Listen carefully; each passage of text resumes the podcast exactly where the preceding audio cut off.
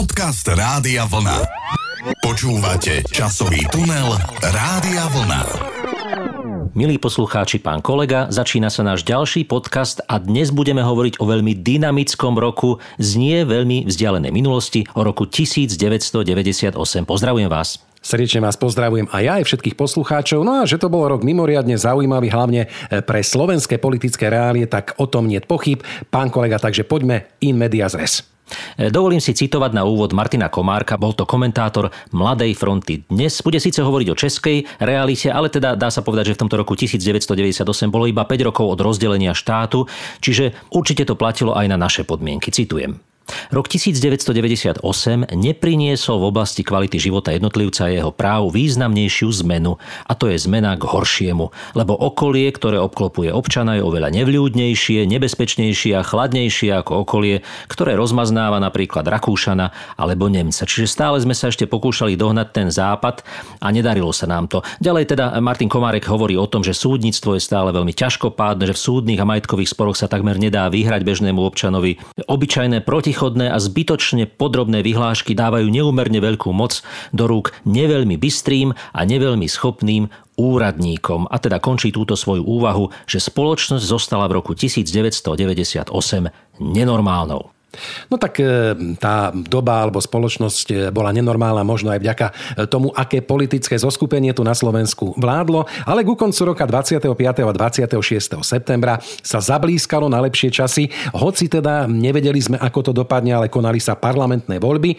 No a našťastie, aj keď teda vyhralo to dovtedy vládnúce HZDS, urobila sa koalícia po voľbách SDK, SDL, SMK a SOP, vznikla prvá Zurindová vláda a našťastie sme z tej doby doby temna e, vykročili na tú e, cestu budovania akejsi tej západnej, modernejšej demokracie, takže boli sme e, z toho všetci radi. No a treba ešte povedať, že taká veľmi zaujímavá politická zmena nastala, že aj vďaka väčšine koaličných hlasov v parlamente sa podarilo presadiť, že na Slovensku sme si mohli voliť prezidenta priamou voľbou.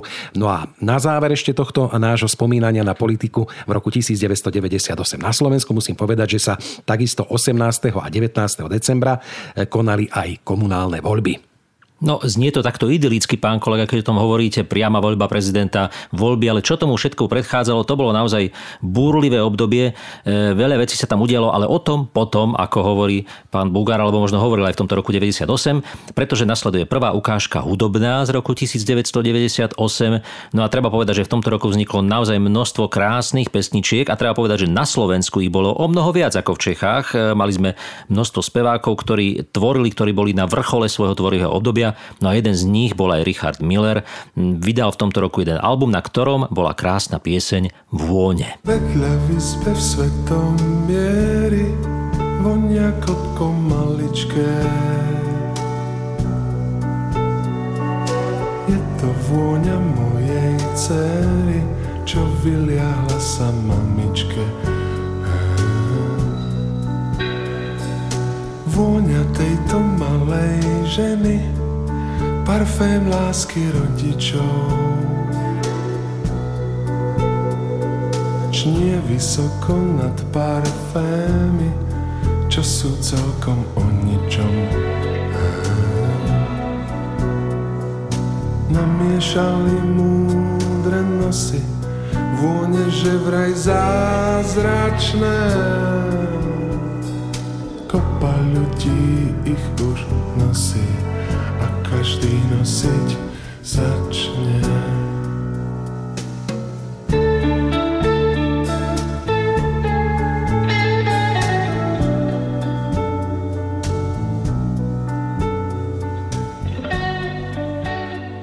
Pán kolega, vône, nevône, no tak e, trošku takú trpkú príchuť a trpkú vôňu e, mala aj jedna informácia z 2. marca, kedy sa skončilo funkčné obdobie prvého slovenského prezidenta Michala Kováča. Bol to taký svetlý bod na tej politickej mape, hlavne potom, keď sa už e, on vyhranil aj voči tomu svojmu hnutiu, ktorého nominovalo za prvého slovenského prezidenta po únose jeho syna.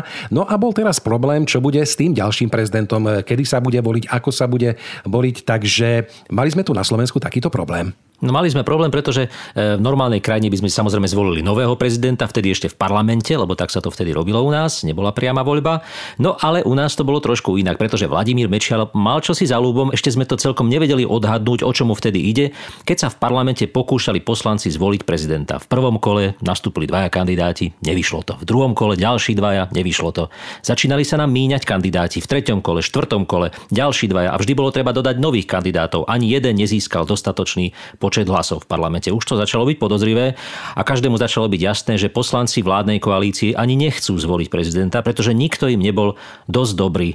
A takto od januára až do decembra vlastne prebiehala voľba prezidenta a e, už v posledných dvoch kolách dokonca nikto ani nebol nominovaný, už voľby predbehli bez kandidátov, čiže dá sa povedať, že v deviatich kolách sme volili prezidenta v parlamente celý rok. No ale čo to znamenalo, e, čo to, prečo toto celé vzniklo, tak to už bolo potom každému jasné, pretože všetky právomoci prezidentské prešli na Vladimíra Mečiara a Ivana Gašparoviča a o to im išlo. Áno, presne tak. No a vďaka týmto právomociam e, potom Vladimír Mečiar mohol vyhlásiť tzv. amnestie. Mečiarové amnestie sa volajú ako zastupujúci prezident. No a jednalo sa o to, že vlastne e, udelil amnestie pre páchateľov únosu Michala Kováča a zmarenia referenda v roku 1997. Takisto táto záležitosť súvisí aj s vraždou Roberta Remiáša. No takže takto pomaličky si vyčisťoval ten svoj chlievik, e, za ktorý v podstate on aj tak by som povedal zodpovedal. Áno, tá doba bola naozaj divoká. Korupcia na štátnych úradoch, e, dokonca mafiánske spôsoby pri predaji a nakladaní so štátnym majetkom boli na dennom poriadku. Len taký jeden príklad z denníka SME, o ktorom informoval v roku 1998, keď riaditeľka katastrálneho odboru ministerstva privatizácie uviedla, že sa ministerstvo zmocnilo pozemkov Incheby a v zápätí ich predalo inej súkromnej firme. Bolo to veľmi jednoduché, no a keď sa teda novinári pýtali, ako je to možné, keďže tie majetky vlastnila táto spoločnosť, a bola dokonca aj odoslaná informácia o tom, že tieto pozemky vlastní, tak táto pani M odpovedala, že viete čo, ja neviem, nepozerala som si poštu. A takto jednoducho teda získala pozemky a v zápätí ich predala. Čiže takéto veci sa diali, to len taká vec na ilustráciu, ale pán kolega, ja si myslím, že dosť bolo týchto nepríjemných informácií, pretože e, v tom našom rozhlasovom éteri, ja si to veľmi dobre pamätám, aj keď teda bol tiež búrlivý, pretože sme bojovali o rádiové stanice, o slobodu informácií v rozhlase a tak ďalej, ale boli aj pesničky, ktoré sa nám strašne páčili, napríklad od skupiny I am the smile a pesnička Čo ak, no naozaj nádherná je dodnes. Čo ak sa utopí šedivom dave, čo keď ma prebodnú reči pichľavé, vtedy si spomeniem na strýka z lazo, ktorý mal na život najzdravší názor. Čo keď bude na mňa diabol zvedavý, čo ak ma šťastie prestane zdraviť, vtedy si spomeniem na strýka z lazo, ktorý mal na život najzdravší názor.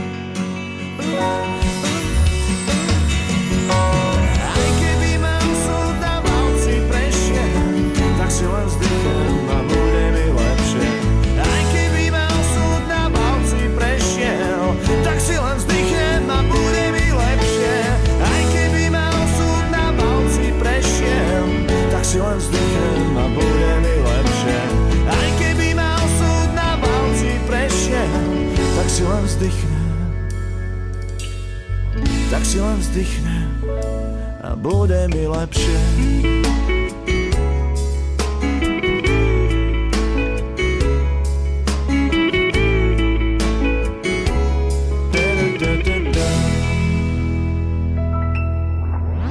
Časový tunel Rádia Vlna. Nuž čo ak, čo ak vyhrá Vladimír Mečiar, sme si hovorili ešte v septembri roku 1998. Našťastie to dopadlo trochu inak a podarilo sa nám zvrátiť koleso dejín, pán kolega, ale poďme teraz na váš vstup. Ja viem, že sa už na to tešíte. Kto sa v tomto roku 98 narodil, kto zomrel? Áno, presne tak, je tu moja obľúbená rubrika, takže vybral som také mená, ktoré možno, neviem, možno budú poznať tí mladší poslucháči, možno aj vy, pán kolega, niekoho spoznáte, ale v každom prípade sa narodili napríklad slovenská juniorská tenistka Teresa Miháliková, e, Patricia Janečková, operná speváčka slovenského pôvodu, alebo Sean Mendes, kanadský spevák, alebo takisto slovenská tenistka Viktoria Kužmová, Filip Blažek, slovenský futbalový záložník, alebo Peter Varga, ďalší ďalší futbalista, alebo americká herečka Ariel Winterová, tak neviem, pán kolega, poznáte niekoho z týchto menovaných? E, No žiaľ nie, ale rád ich spoznám niekedy osobne. Áno, tak treba sledovať športové spravodajstvo, prípadne počúvať pesničky a tak ďalej, tak ďalej. Takže to bolo niečo, čo sa týka narodenia, ale už pri tých úmrtiach, tak tam už sú e, možno pre nás skôr narodených známejšie tie mená. Aj poslucháči budú poznať napríklad známeho českého herca Miroslava Zounara alebo ďalšieho skvelého herca Karla Augustu. E, Takisto nás opustil divadelný a televízny režisér Evžen Sokolovský, Slovenská herecká legenda Jozef Kroner nás opustil, alebo napríklad Todor Živkov, komunistický dlhoročný vodca Bulharska, Falko, rakúsky spevák, takisto umrel v tomto roku, alebo známy a obľúbený celosvetovo francúzsky herec Jean Marais, alebo takisto veľmi obľúbený a nezabudnutelný legenda, americký spevák a herec Frank Sinatra. Už odišli veľké osobnosti aj u nás, aj vo svete, no ale teda nám odchádzala, alebo odchádzal jeden veľký vlak v tomto roku 1998, pretože naozaj hrozilo, a teraz opäť budem citovať tlačovú správu, ktorá prebehla v roku 1998 médiami, že teda v tomto roku sa v Bruseli oficiálne začali rozhovory s 15 krajinami Európskej únie a šiestimi najlepšie pripravenými kandidátmi na členstvo o ich prijatí do EÚ. A treba povedať, že medzi týmito šiestimi krajinami Slovensko nefigurovalo. Boli tam naši susedia, Češi, Slovinci a tak ďalej. No a český minister zahraničných vecí Jaroslav Šedivý vtedy povedal, že Česká republika bude možno pred svojím vstupom do Európskej únie prinútená posilniť spoločnú hranicu so Slovenskom, ak by táto hranica mala byť vonkajšou hranicou EÚ. No nepočúvali sa na dobre takéto správy, keď sme si zrazu uvedomili, že sme sa mohli stať vlastne súčasťou východu a že tá Európska únia uzatvorenou hranicou mala končiť na našich západných hraniciach, teda na hraniciach s Českom. Našťastie sa táto situácia podarila zvrátiť tými voľbami, e, podarilo sa nám zvoliť prezidenta potom v ďalšom roku, pretože parlament už svojou väčšinou dokázal presadiť zákon o priamej voľbe prezidenta a tak ďalej a tak ďalej a všetko toto smerovalo už potom smerom na západ, nie na východ. Ale e, na západe sa dialo aj iné, diali sa tam krásne koncerty. Jeden z nich, ktorý zaznamenávali vtedy zvukári na svoje magnetofóny, bol taký dvojzáznam v Čechách a na Slovensku v sále slovenského rozhlasu nahrával Jaromír Nohavica svoju novú platňu Nohavica a kapela. Kapelu vtedy tvorila skupina Neres, Vít a Zdeněk Vřešťál a krásna pieseň Tešínska. Kdybych se narodil před sto léty v jinačí době.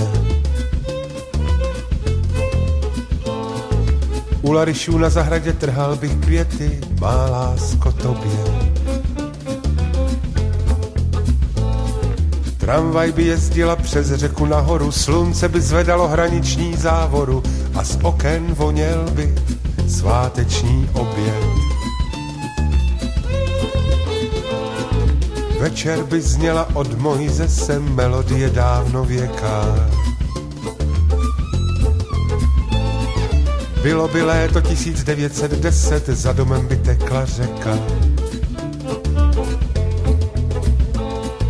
Vidím to jako dnes šťastného sebe, ženu a děti a těšínské nebe, ještě, že člověk nikdy neví, co ho čeká. Na na na na na na na na na na na na na na na na na na na na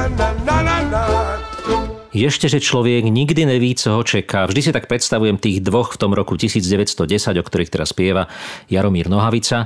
Aké to mali krásne pred sebou, ako si vysnívali to svoje 20. storočie a potom, čo prišlo. Nuž, veru, aj dnes žijeme takúto dobu, pán kolega, ale vráťme sa do minulosti, vráťme sa do roku 98 a čo sa vtedy u nás hralo? No, ja myslím, že u nás na Slovensku to bolo naozaj búrlivé obdobie nielen v politike, ale aj v rozhlase a v médiách, pretože naozaj vydávali naši speváci albumy za albumom, krásne pesničky vznikali. Ak dovolíte, pán kolega, mám tu taký prehľad albumov, ktoré vyšli v tomto roku. Nech sa páči, vy ste na hudbu odborník, ja budem rád počúvať aj spolu s poslucháčmi. Už sme hrali pieseň Vône od Richarda Millera, takže vyšiel krásny, jeden z najkrajších podľa mňa albumov Richarda Millera, e, album Nočná optika. Debutovala skupina No Name svojim albumom s rovnakým názvom No Name, na ktorom teda bola najznámejšia prerábka cover verzia piesne Kristínka od Petra Naďa. Miška Paštéková vydala svoj album Michaela 16, ale dokonca aj naša prvá miska Ivana Christová vydala svoj prvý a mám pocit, že aj posledný album Ivana. V Čechách to rezonovalo mládežníckými chlapčenskými skupinami. Skupina Lunetik vydala album Cikcak, Helena Vondráčková stále vydávala albumy. Jaro Filip vydal nádherný album Ten, čo hrával s pápežom a vyznával sa tak láske, doslova k láske e, svojmu e, spoluputníkovi na muzikantskej ceste, Dežovi Ursínimu. Peter Lipa vydal album Čierny Peter, IMT Smile vydal album Valec, Jana Daňová vydala album Daňové priznanie, Horky že slíže vo Štvorici po opici, odtiaľ piesen dnes ešte budeme počuť. Už sme počuli Jarka Nohavicu, Ilona Čáková, aj Lucie Bílá vydávali svoje albumy. Čiže vidíte, naozaj tých albumov na slovenskom aj českom trhu bolo v tomto roku neúrekom. Áno, áno. A presne, aby som ja e, trošičku tiež pridal do tejto problematiky, aby som tu nebol ticho ako taký puk, e, tak ja si zaspomínam trošičku, tak e, lovím vo svojej pamäti, keď ste spomínali tieto albumy, že napríklad vznikali veľmi pekné hity, pekné piesne, ako napríklad spomínali ste Luciu Bílu, no tak veľký hit Trouba, plyn už sičí, áno, áno. strouby ven. Alebo napríklad skupina Lucie mala obrovský hit Medvídek, alebo Panic, áno, veľmi obľúbený hit, ktorý sa spieva dodnes. Lunetik ste spomínali, tak, e, takisto velikánsky hit Si moje máma, moje máma, ktorou ja mám najlepšie rád a tak ďalej, tak ďalej. Alebo napríklad Ilona Čáková, veľký hit, na ktorý radi tancujeme a spievame, najmä možno teda e, dievčatá, keď sa nešťastne zalúbia, proč mne nikto nemá rád. Ano. Takže tak. Boli to cover verzie samozrejme, proč mne nikto nemá rád, ale ja vrátim sa k tej pesničke Medvídek. Je zaujímavé, ako niekedy sa veci vyvinú, pretože táto pesnička samozrejme bola v prvom rade o istých návykových látkach, ale ako sa z nej neuveriteľným spôsobom stala vianočná pieseň. To myslím v tom čase nepredpokladala ani skupina Lucie, keď ju nahrávala. No ale pán kolega, poďme ďalej. Už sme spomenuli album skupiny Horky, že slíže, ktorý v tomto roku vydali vo Štvorici po opici. No a ja som z neho teraz vybral pieseň Gilotína, trošku v takej skrátenej verzii, aby sme si pripomenuli, o čo v tejto piesni ide.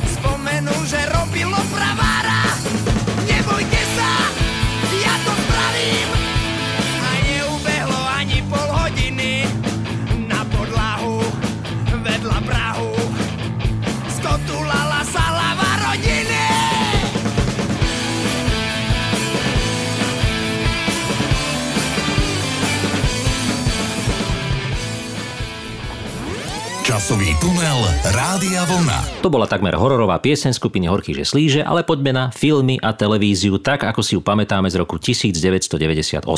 Áno, pán kolega, zostaňme teda aj v tomto roku pri filmoch, pretože vznikali opäť zaujímavé e, lahvodky e, z tejto časti kultúry. E, možno by som začal takým e, veľkým hitom, ktorý bol v tej dobe v zahraničí, ale teda už aj nás na Slovensku. Armageddon, katastrofický film, ktorý natočil práve v tomto roku režisér Michael Bay v hlavných úlohách s Bruceom Willisom, Benom Affleckom a Liv Tyler. E, takže toto bol tiež taký veľký hit. Myslím si, že je z toho aj taká tá známa roková pesnička, e, ktorá sa dodnes spieva a hráva.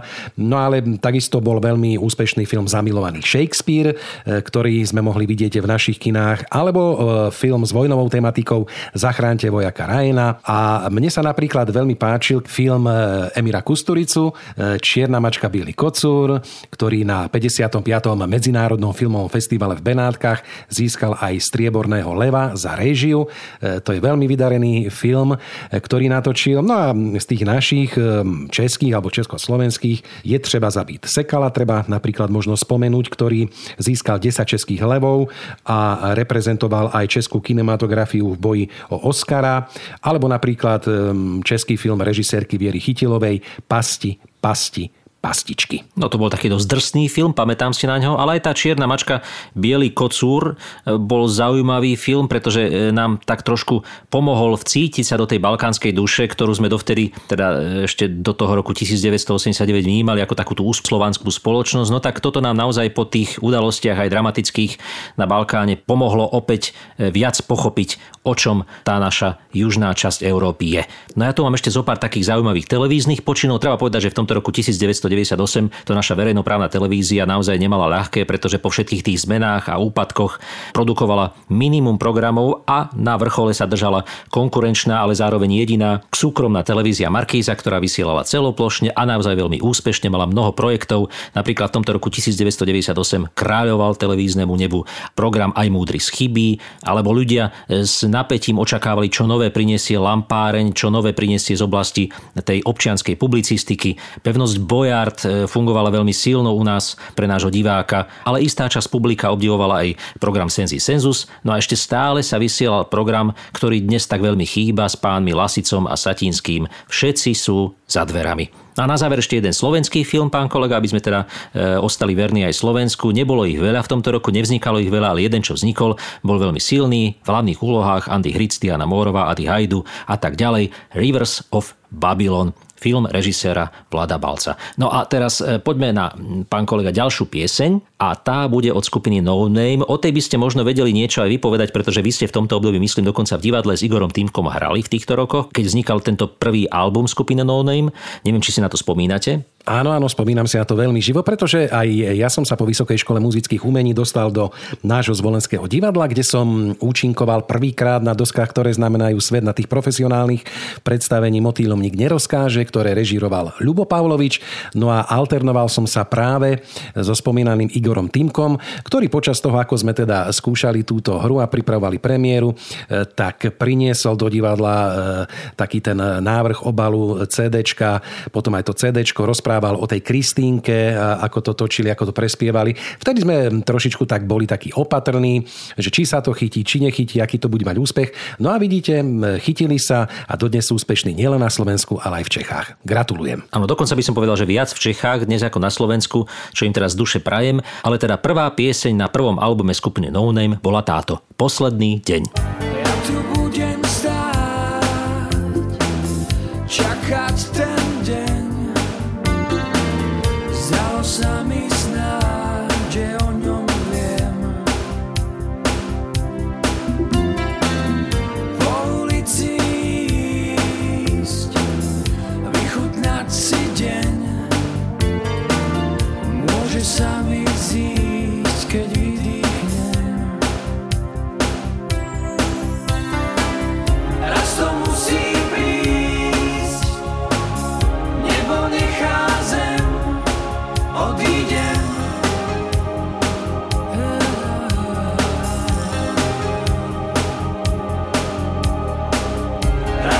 Sim.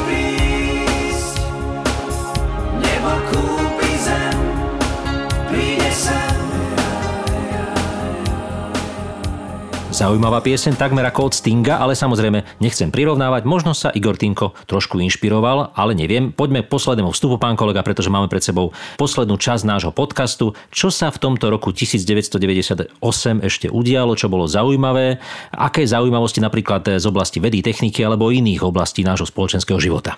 No tak ja tu mám jednu veľmi dôležitú pre naše Slovensko informáciu, pretože 20. a 21. marca bola na Slovensku vykonaná prvá transplantácia srdca, takže to bol veľký úspech eh, našich chirurgov, našich doktorov v Národnom ústave srdcových a cievných chorôb. Eh, Transplantovalo sa srdce Štefanovi Petríkovi, ktorý s ním žil takmer 10 rokov, eh, pričom neskôr teda zomrel na iné ako srdcové ochorenie, čo je veľmi zaujímavé, čiže tá operácia mu predlžila život o 10 rokov. No a túto prvú transplantáciu srdca u nás vykonal lekársky tým pod vedením e, profesora doktora Williama Fischera. Bol to veľký úspech. Takže to bolo na poli tom zdravotníckom a ja by som ešte spomenul jednu takú zaujímavú vec, čo sa týkala možno toho celosvetového diania, pretože 21. januára pricestoval pápež Jan Pavel II poprvýkrát na Kubu. E, Priletel na tento ostrov Slobody 21. januára, ako som povedal, strávil na ňom 6 dní. No a predstavte si tá situácia sa menila nielen teda u nás na Slovensku politicky, ale pomaličky pod vplyvom tejto návštevy aj na tej Kube, pretože pápeža prijal so všetkými podstami najvyšší komunistický vodca, ktorý, to je taká zaujímavosť pri tejto príležitosti, sa obliekol do obleku a nie do svojej tej historickej zelenej uniformy. Dokonca Fidel Castro počas tejto návštevy prepustil 106 z 260 politických väzňov, takže aj tam nastala pre mnohých akási úľava. No a pápež tiež tu vyriekol také pamätné slová. Nech sa Kuba otvorí svetu so všetkými svojimi úžasnými možnosťami a nech sa svet otvorí Kube. No a ešte treba povedať, že po tejto návšteve kubánsky režim obnovil Vianoce a Veľkú noc ako štátne sviatky, to je tiež veľmi zaujímavé. No a takisto sa obnovili aj diplomatické vzťahy s Vatikánom a znamenalo to fakt, že potom v tých nasledujúcich desaťročiach sa podarilo dosiahnuť historické zrušenie toho hospodárskeho embarga, ktoré Spojené štáty od roku 1961 uvalili na Kubu. Nuž, prevratný rok aj pre Kubu, áno, pán kolega, ale prevratný bol aj pre ľudí, ktorí obdivovali v tomto roku počítače, alebo teda mali už pripojený internet. Ten bol u nás stále ešte v plienkach, nebol všade, rýchlosti boli závratné niekoľko kilobajtov za sekundu, ale nič nepomáhalo, keď sa na tom našom počítači objavila tá modrá obrazovka smrti, ktorá vypísala niečo, čomu nikto nerozumel. V každom prípade znamenala, že sa nedalo pokračovať. Windows 95, ktorý v tomto čase fungoval, zamrzol a tak sme s napätím očakávali, čo priniesie nová verzia Windowsu 98 a treba povedať, že priniesla zaujímavé zmeny, e, pretože už fungovali niektoré zbernice oveľa rýchlejšie, USB a tak ďalej. Začalo to celé sa podporovať. Aj tá inštalácia tých jednotlivých e, driverov, ako to nazývame, bola jednoduchšia, čiže bol to pokrok, ale ešte stále nebol dokonalý. No ale čo napríklad vzniklo ešte v tomto roku, pán kolega, neviem, či viete, ale rozhodne to bolo zaujímavé a nikto nečakal, čo to prinesie do sveta počítačov a internetu. Vznikol prehliadač Google. Google, áno. No a ten Google a my googlíme dodnes na ňom. A ešte taká jedna, pán kolega, zaujímavosť, ale to je vec, ktorú sme my v tom čase prežívali veľmi intenzívne a doslova sme sa zmobilizovali v tomto roku 1998. Neviem, či viete, o čom hovorím. No, netuším, rozmýšľam, počúvam vás, neviem, prezrate. No, samozrejme, mobilné telefóny GSM tu už boli od roku 1997 na Slovensku, pretože spoločnosť Globtel v tom čase to spustila celé u nás, neskôr sa pripojil teda aj ten ďalší operátor, ale v každom prípade až v tom roku 98 prišiel na trh prvý mobilný telefón dotovaný za korunu. Bol to ten známy Ericsson, taká tá veľká tehla s tou veľkou baterkou, ktorý vydržal na príjme aj týždeň, aj viac dní. Mal som ho aj ja, spomínam si naň. No a takto sa vďaka tej akcii, volalo sa to, že jarná mobilizácia, dostalo na trh obrovské množstvo mobilných telefónov a niečo, čo dovtedy bolo naozaj len prestížnou záležitosťou pre tých, ktorí si to mohli dovoliť, pretože telefóny boli mimoriadne drahé. Zrazu mal telefón takmer každý a telefonovali sme si, aj keď to nebolo také jednoduché, pretože v tomto čase, keď prichádzali na trh telefóny, sa platilo ešte aj za príjem hovoru, ale zase na druhej strane bola tam taká jedna štrbinka, že prvé 3 sekundy hovoru neboli tarifikované a tým pádom, ak si spomínate, pán kolega, ako sme my v tom čase telefonovali, keď sme mali telefóny, že sme len tak rýchlo zazvonili. Za prvé 3 sekundy sme stihli povedať, stretneme sa v meste? Áno? A už sme sa stretli v meste a neplatili sme za to nič. Potom zaviedli tarifikáciu od prvej sekundy a bolo po našich krátkých hlasových správach. Áno, to si pamätám. Oklamali sme systém na určitú dobu, no a mohli sme sa takto vlastne zadarmo rozprávať. Tak vidíte, aj takéto zaujímavosti boli. Ja ešte by som možno spomenul mm, na záver tohto nášho dnešného podcastu, že napríklad v Brne bola otvorená prvá funkčná mešita v Česku. Ľudia samozrejme tam trošičku protestovali, neboli s tým e, spokojní, ale je to postavené, stojí to, e, takže mm, aj ľudia takéhoto vierovýznania sa môžu tam ísť pomodliť. No a ešte by som možno na záver dodal pre nás všetkých, pán kolega, milí poslucháči, že klamať sa nemá, pretože lož má krátke nohy. No a to sa vypomstilo aj americkému prezidentovi Billovi Clintonovi, ktorý klamal o svojom vzťahu s, s tou svetoznámou stážistkou Monikou Levinskou. Takže neklamme, hovorme pravdu. No a keď nechceme teda vyslovene urobiť nejaké klamstvo, tak radšej e, tak nepomočme. Áno, už takéto veci sa diali vo svete aj na Slovensku.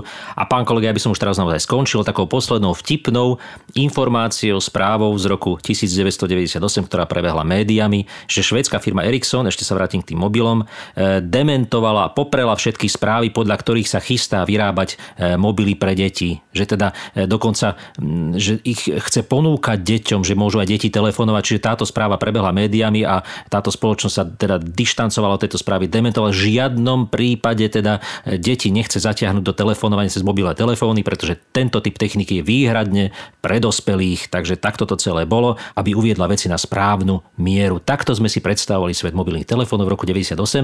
No a Jaro Filip spomínal na svojho spolupútnika Deža Ursínyho v tomto roku, pretože od jeho smrti uplynuli 3 roky. Dežo Ursíny zomrel v 95.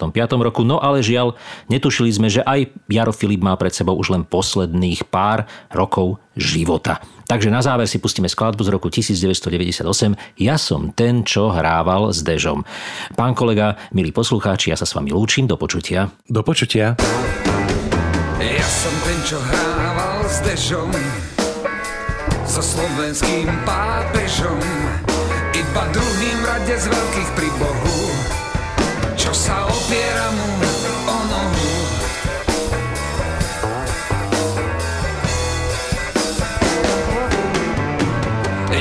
ten, čo s Dežom hrával. Jeden taký krásny kravál. Počúval som jeho